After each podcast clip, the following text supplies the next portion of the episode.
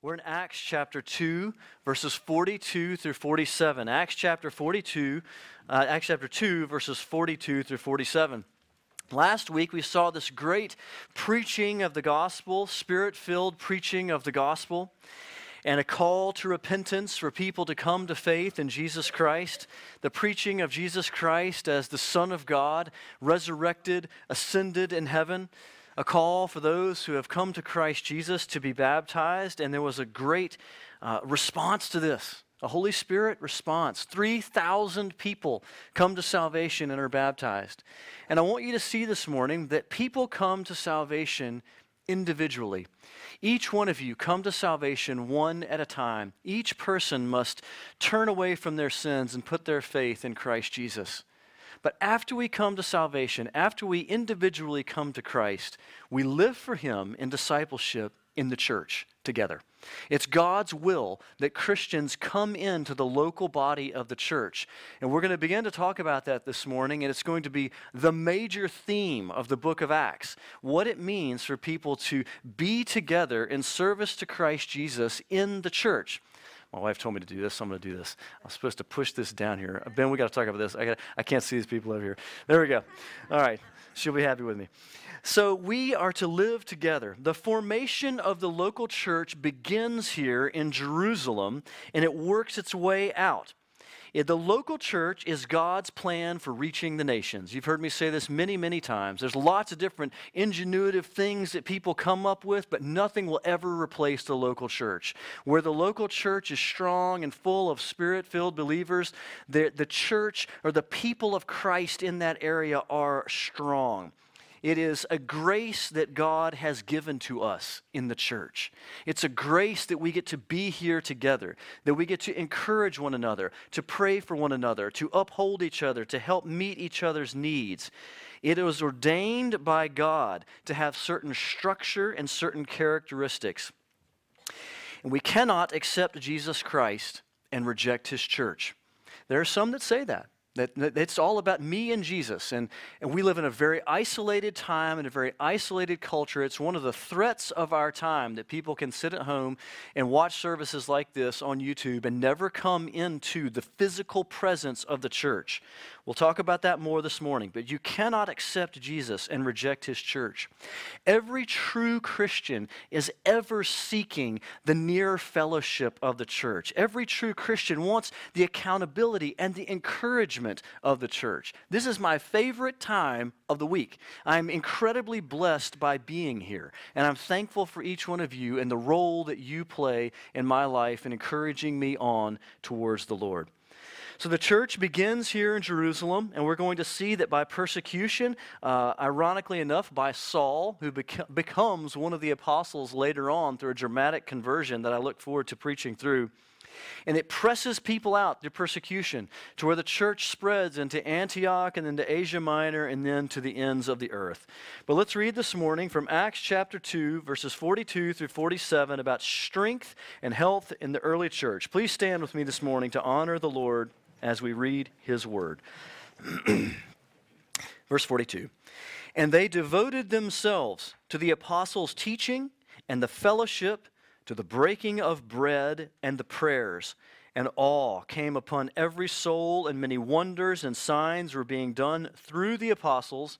And all who believed were together and had all things in common. And they were selling their possessions and belongings and distributing the proceeds to all as any had need. And day by day, attending the temple together and breaking bread in their homes, they received their food with glad and generous hearts, praising God and having favor with all the people. And the Lord added to their number day by day those who were being saved. May the Lord bless the reading of his word. Please be seated. the first word that jumps out here this morning in verse 42 is devoted. This is an important word. It says that they were devoted to four different things right doctrine, fellowship, the breaking of bread, and prayer. To be devoted to something is to have a heart passion for something. It is to have your life oriented towards the direction of a thing. to be devoted to something has a sense of loyalty to it, that you don't easily give it up. It's something that you want to be a part of and you continue being a part of.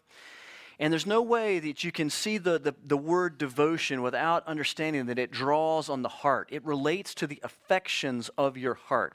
It's something you want to do, something you continuously do, something you loyally are a part of. This is what it means to be devoted to something.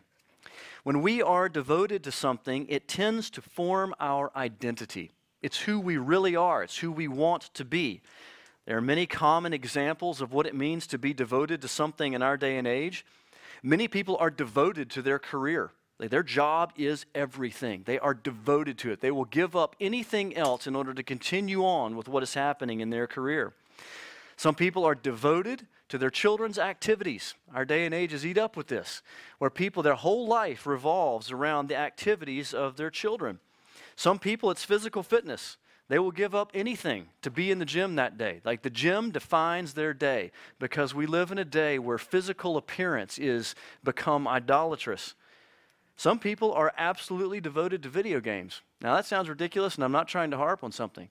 But if your life revolves around time in front of that screen and your identity is found in that screen and your passions are for that, it has become something that is a devotion of your life. What you are devoted to becomes who you are. And so the early church is who is setting a pattern for what we ought to be, and that we are devoted to Christ Jesus, and through Christ Jesus, devoted to one another. And it becomes our identity. It is who we, it is where we find our life. And so, these four characteristics of devotion in the early church are things that ought to encourage and instruct us. The first is that they are devoted to the apostles' teaching. They are devoted, devoted to the apostles' teaching, those divinely entrusted to teach right doctrine. When the Lord Jesus called these apostles to himself, one who is replaced, which we preached in some weeks ago, they are entrusted to preaching and teaching right doctrine. They're taking the Old Testament and applying it to the works and the teaching of Christ and then teaching it to the early church. It is their teaching which is witnessed, written some themselves, some written about what they witness, which makes up the New Testament for us. Doctrine is belief. The word doctrine is applied to many other areas in the world, but in Scripture, doctrine is belief, and right doctrine is right belief or true belief about God. The world will tell you today that there is no such thing as right doctrine. There is no such thing as truth. There is no truth about God the scriptures are very clear that there is truth about God because God actually objectively exists. In anything that truly and really exists, there is truth and falsehood about it. God exists, and the apostles are bearing witness as to who Jesus truly was and what he really did. And there is such thing as right doctrine. And so when we are devoted to right doctrine, we have an earnest love for the Lord Jesus. And because of our earnest love for Christ, we want to know who he really is dabbling with him a little bit is not enough. We want to know who he is truly and fully. And as you search more for Christ Jesus, you find that once you understand one thing, there's always more to know. And one door opens two, and two open four. And the more that you learn about the Lord God, the more your heart becomes filled with who he is and a desire to know more of him. And so our faith always begins with true knowledge. Knowledge is not the end of faith, but it is certainly the beginning. You can't believe anything about God if you don't know truth about God. So we begin by preaching truth to people, telling truth to people. And then by knowledge comes faith. We believe what we have learned, and by faith comes a change of character, and from a change of character, a change of action. Many of you have heard me talk through this diagram before, but it is so helpful and so true. Knowledge, faith, character, action. We're going to see that here in this passage this morning. And when our actions are changed ultimately by faith and character, we want to know more about the Lord. It's something that feeds back into itself. We want to know more about Him. And when we learn more about Him, we believe more about Him. And our character is changed even more, and our actions are changed even more. And it is an ascending spiral which takes us closer and closer to the Lord every day, all the way up until the time of our death when we enter into glory. True Christians want to know the Lord. True Christians will be devoted to the apostles' teaching. Things such as the person and work of Jesus Christ, the details of the commands of Christ and of his parables and of his teachings, the works of God in the past and the Old Testament, the promises of God that are there, the moral commands of Christ so that we might understand how should we live in this day and age? What are we supposed to do when we go out of here Monday through Friday of this week? How do I live my life for the Lord? How do we relate to each other here? All of these things are a part of the right doctrine that comes out of the Bible. Being devoted to the apostles' teaching for us means being devoted to Scripture. They were devoted to the Old Testament then, and they were in the process at this point in time of God's Spirit uh, inspiring the writings of the New Testament, which is what we have for us now. Devotion to Scripture will lead to spiritual life and strength in the church. Let me say that again devotion to Scripture will lead to spiritual life and to strength in the church. The more that each and every one of us are devoted to God's Word, the more joy and peace and strength and harmony there will be in this church. When we are devoted to theologians or systems of theology, there will be pride and division because that is a devotion to individuals' interpretations of these things. There is a place for interpretation, there is a place for understanding and reading good books, but they must always have a second place to Scripture. We will find that when we are devoted to Scripture, there will be great spiritual life and strength in the church. Because devotion to Scripture leads to a love of God, and a love of God leads to a love of neighbor. These things all fit together. You cannot have a passion for knowing God and loving God and not love the people that are around you. It always works out that way because God's will is for us to love our neighbor as ourself. And the closer we become to the Lord Jesus, the more we will love those who are around us. And this is exactly what we see in the early church. So, the second measure of devotion in the early church is devotion to the fellowship the common bond of salvation in Jesus that we share with other believers. Those of you here that know Christ Jesus as your Savior, we share a bond that we have with no one else in this world because we have the bond of being called brothers and sisters in Christ because God is our Father. We have been adopted into the family of God. We have been given a joint inheritance in the kingdom of God. We are fellow citizens in that kingdom. We are joint parts in the body of Christ. If you've never heard that term before, we're going to get to that more as we look at the book of Acts. The Lord Jesus calls his church his body, and that each of us have a particular place and part to play in this body. And we cannot say to each other that we don't need each other because each of us play different roles and we are together in the body of Christ.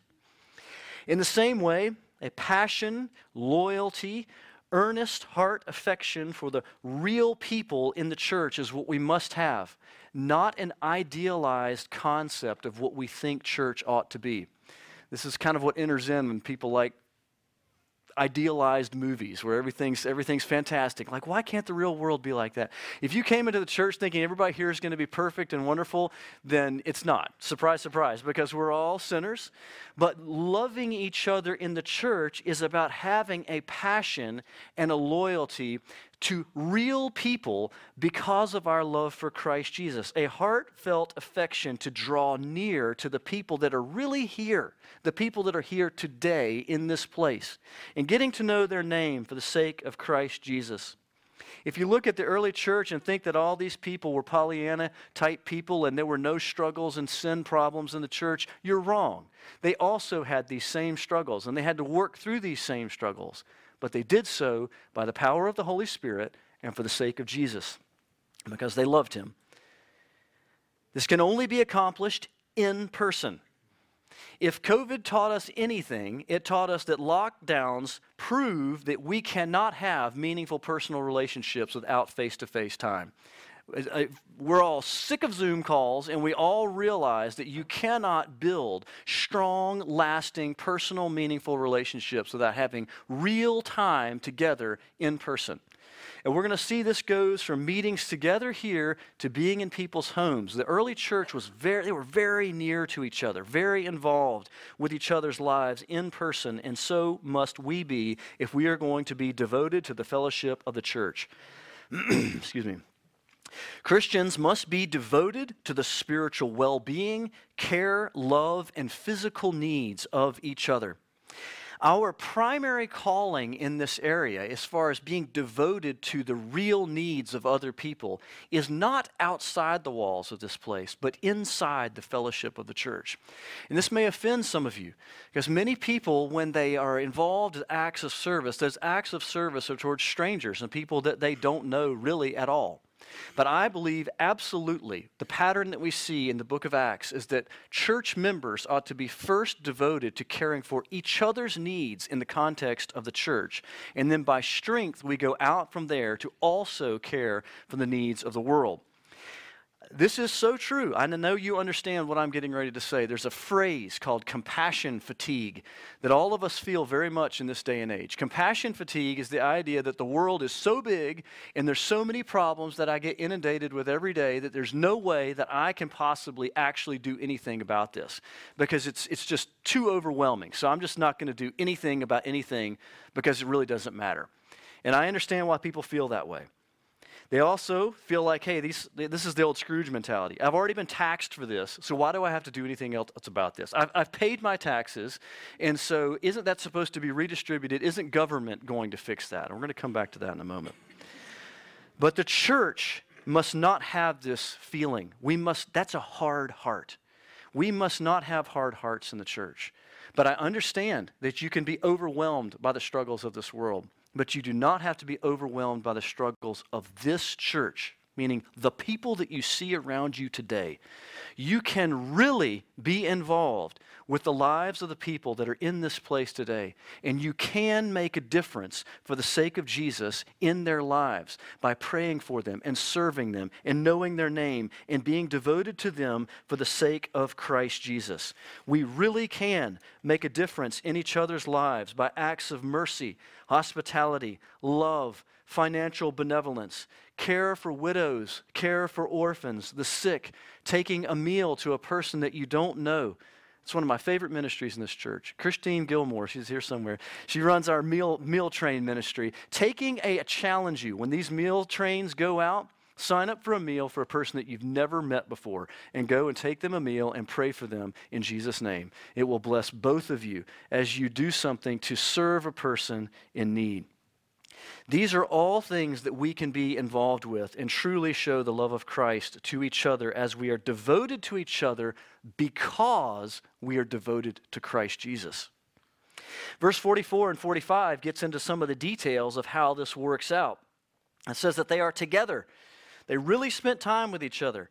And the book of Acts is clear that they were with each other in each other's homes true, earnest friendships between each other. We see various occasions in the book of Acts where people are split up and they weep over splitting up with each other because they love each other. They have gone miles together with each other and together with the Lord. And when they have to be parted from each other, it is something of sorrow. They enjoy each other. They pray for each other. They encourage each other in something that cannot be missed about what's repeated over and over. This is the first of about three times we're going to see this spoken to clearly in the book of Acts, is they financially help each other. It says here they had their possessions in common. And I want to, to talk about this a little bit more because it goes on. It says it has their possessions in common, verse 45. They were selling their possessions and belongings and distributing the needs to all as any had need. This is not speaking to some communist commune. This is not what we see work out in the early church. Instead, exactly what is said here is uh, spoken of at least three other times, once with Barnabas and then a negative example with Ananias and Sapphira, where people had personal property. All the way from back in the Old Testament, it's very clear that, that, there's such thing as stealing. Stealing means that people have personal property, and it's wrong for you to go take someone else's personal property. And that you have the right to sell some of your personal property to go and meet the need of another person. Barnabas, here and other places, people choose to take something that they own and to sell it and to give it to another person. We're told in the book of Acts that some of these things were sold and given to the apostles for redistribution within the church. And it was distributed mainly to the poor. This was a time of great poverty and great financial need, a time when the church was filled with those that had tremendous, life threatening, even financial needs. And so they were caring for each other. And I want you to see a number of things that come out of this when you take something that you own and you personally sell it and give it to someone else to meet their needs, there is virtue there if it is done by love because you are choosing to give up something that you have the right to in order to help someone else in Jesus' name. It is a display of love, and it is a display that you love God more than you love the things in your life. It is the opposite of being compelled or taxed or being guilt driven to uh, being forced in some way to give someone something that you don't want them to have. There is no virtue in that. There's no virtue in paying your taxes. Like you're, you're doing what you have to do, but you're doing it because it's a part of what's required of you. But it's not the same as giving up something that you choose to give up for the sake of love for someone else. And so we see this working its way out in the New Testament, and it's spoken of many other times in the New Testament. I want to uh, read for you from 2 Corinthians chapter 8. 2 Corinthians chapter 8, verses 12 through 15. This whole chapter is about this, but this particular portion is, is, is just special, related to the way in which the new early church gave to each other to meet each other's real needs and the way that Paul describes it. Uh, uh, let's see, 2 Corinthians 8 12 and following. For if the readiness is there, it is acceptable according to what a person has, not according to what he does not have. For I do not mean that others should be eased and you burdened, but that as a matter of fairness, your abundance at the present time should supply their need, so that their abundance may supply your need, and that there may be fairness. As it is written, Whoever gathered much and had nothing left over, whoever gathered little had no lack. Interesting verse. I encourage you to think about this one. I'm going to explain it a little bit, but it's worth going back and ruminating on. It's proportional giving. It's saying that there are people, there's enough in this church. I'm going to get to that in a little bit more here. There's enough in this church to supply all of our needs. Some have more, some have less. And there's the, the changing of time in this as well, so that their abundance may one day supply your need. The tables of, of wealth and employment change. And there are times when others will need to supply you, and there's a time where you will need to help them. And you never quite know how you're going to need the help of another person in this church, but you will need the help of others in this church. I guarantee it. It's designed by God that they might help you and you might receive their help, and that we all might glorify God. And that the Lord supplies enough in His church for all the needs to be met, so that there is not a lack, and that we can honor the Lord in saying that there has been enough supplied that the readiness must be there, that we are doing this proportionally and with joy. And verse 15, the reference there is to manna. I love the, the concept of manna is awesome in the Bible, but it's about day by day provision. The idea is that we're not stacking up so much that we are sure that we can last forever. God never guarantees tomorrow. He guarantees today that your needs will be supplied today. And if you know that there's a brother and sister or sister that has a great need that you can supply, and you are unwilling to supply that because you lack the faith to believe God for the future, and so you're going to hold on to what you have to make sure that the future is secure for you in your own way of understanding, then you're going to run into a problem with the next command here. Let's go to 1 John 3. 1 John 3:16. There's John 3:16 about the gospel and then there's 1 John 3:16 which is about the church. 1 John 3:16 has to do with John speaking about these things later that were working their way out in the early church. And this command is very powerful. 1 John 3:16. For this we know love, that he laid down his life for us, and we ought to lay down our lives for the brothers. But if anyone has the world's good and sees his brother in need, yet closes his heart against them, how does God's love abide in him? Little children, let us not love in word or talk, but in deed and in truth. Very powerful passage. It's a personal passage. It's the idea of you coming in contact with someone here in the church that has a need and you know it's a real and desperate need and you have the ability to meet that need, but it's going to cost you. It's going to you're going to have to sacrifice to meet that need and you close your heart. That is a powerful statement there. You harden your heart against that person and you close them out because you do not want to give of what you have to help them in their time of need. It says, How can the love of God abide in you?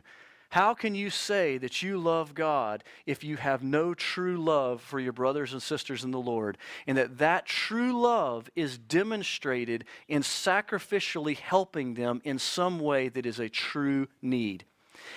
And this goes to the in person thing. This is not the your mailbox gets filled up with all the needs of the whole world and you're not sure how to, to, to help all these things. I'm talking about the person that you meet after church this afternoon. And the Lord burns it into your heart that you ought to do something to help this person. And if you say no to the Lord in your heart, there's something wrong with your love of God because it's, it's not displaying in a love to other people.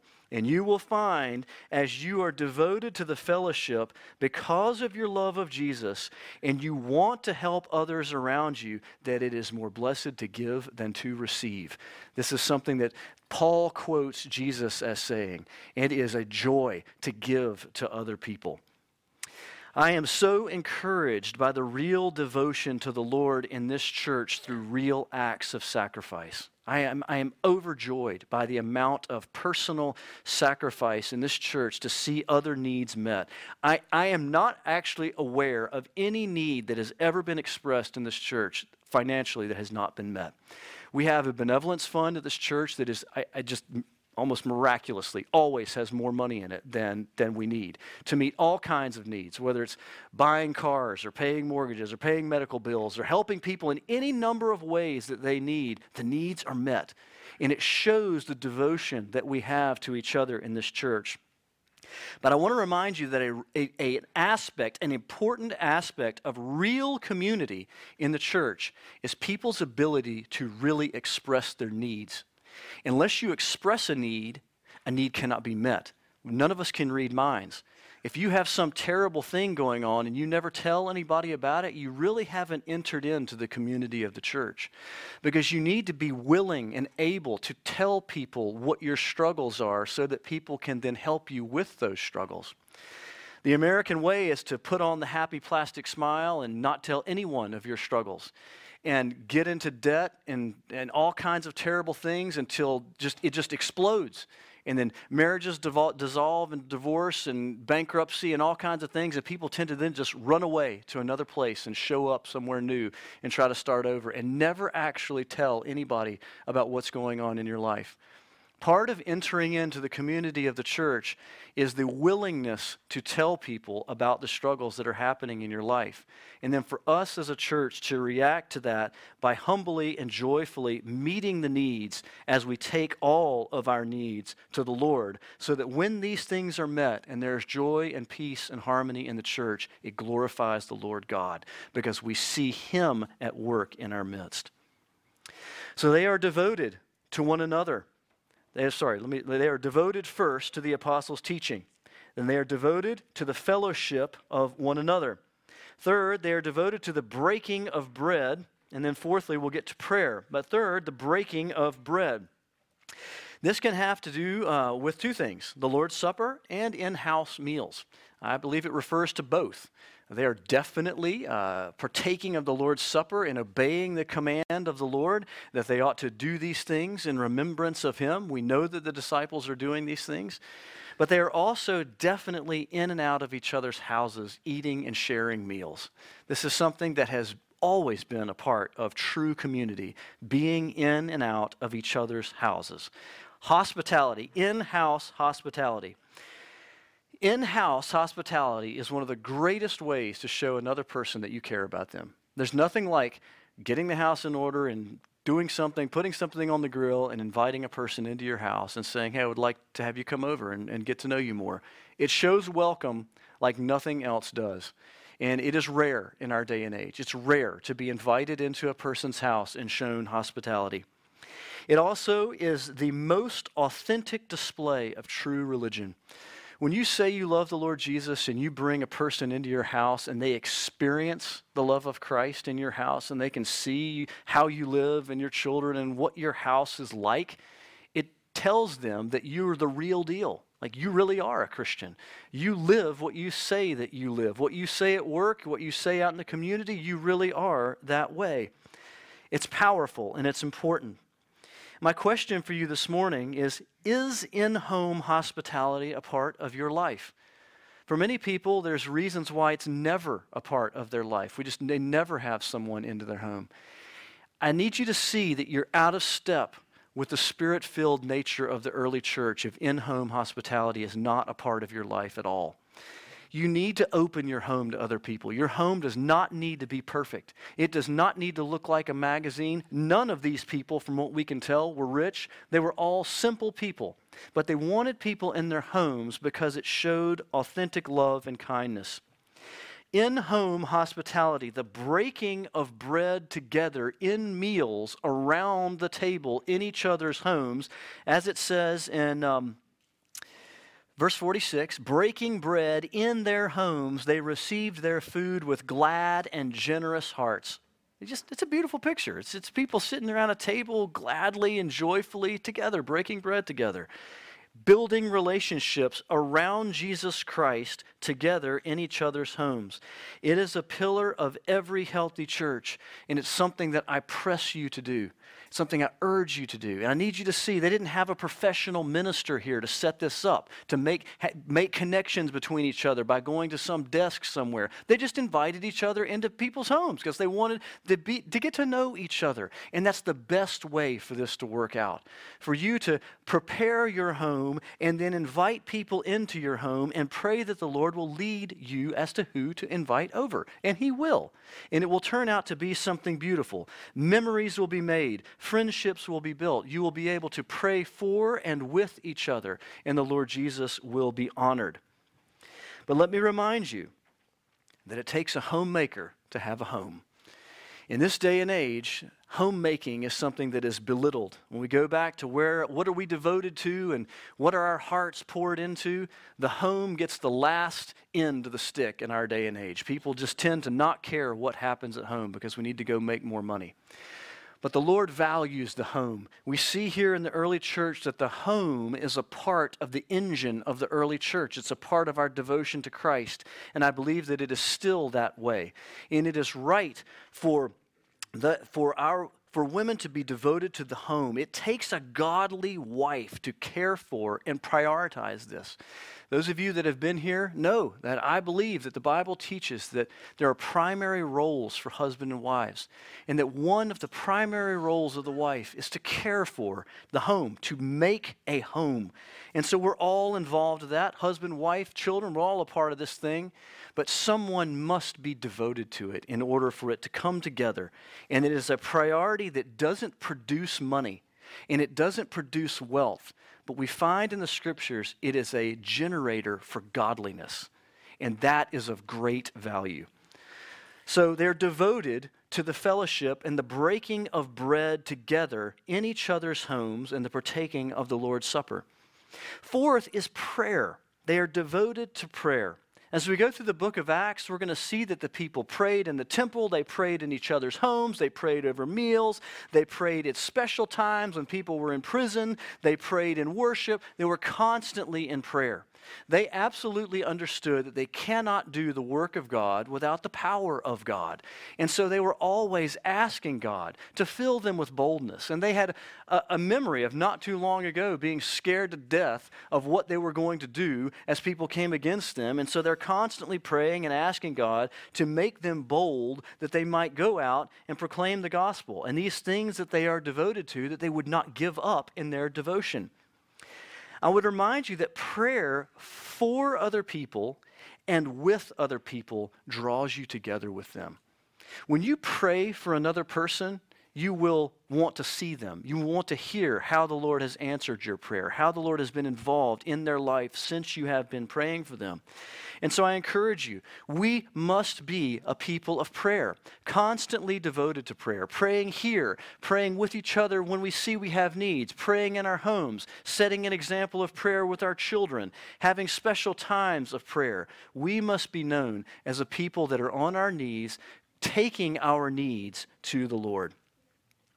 So, four aspects of devotion in the early church devoted to the apostles' teaching, devoted to the fellowship of each other, devoted to breaking bread together, devoted to praying for and with each other. As I close it up, I want to remind you this morning that we are living in a time uh, that is an epidemic of loneliness and isolation. We know, we know it, we feel it. Last week, I heard the most ludicrous thing that I, I had to go look it up because I, it seemed like something off of a Saturday Night Live skit or something. But here, I heard in the news that we now have an act before Congress that's called the National Strategy for Social Connection Act, which, if passed, will produce a new federal office, a new federal workforce to combat loneliness in this country. I'm not making this up. This, I said I would get back to this because it matters.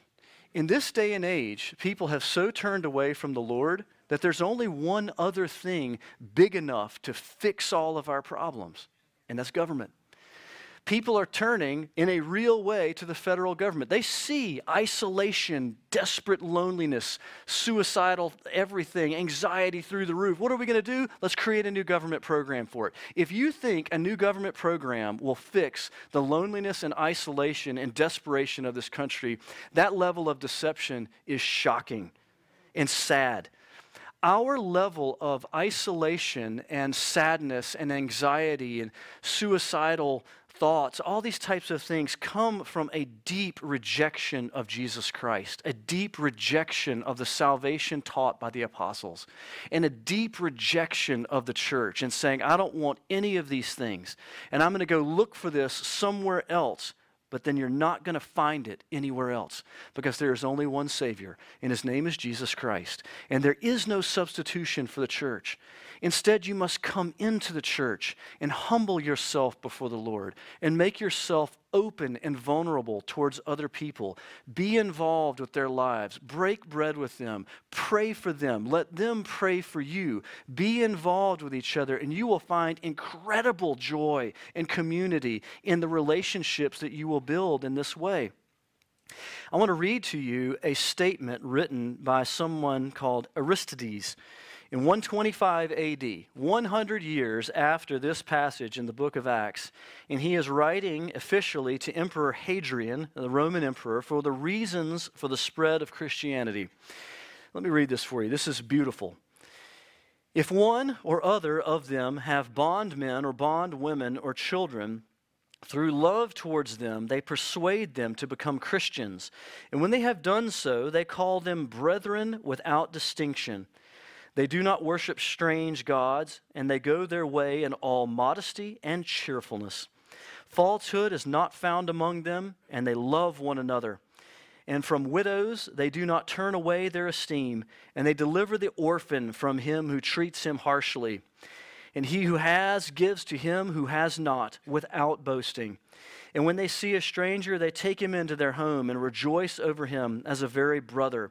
For they do not call them brethren after the flesh, but brethren after the Spirit and in God.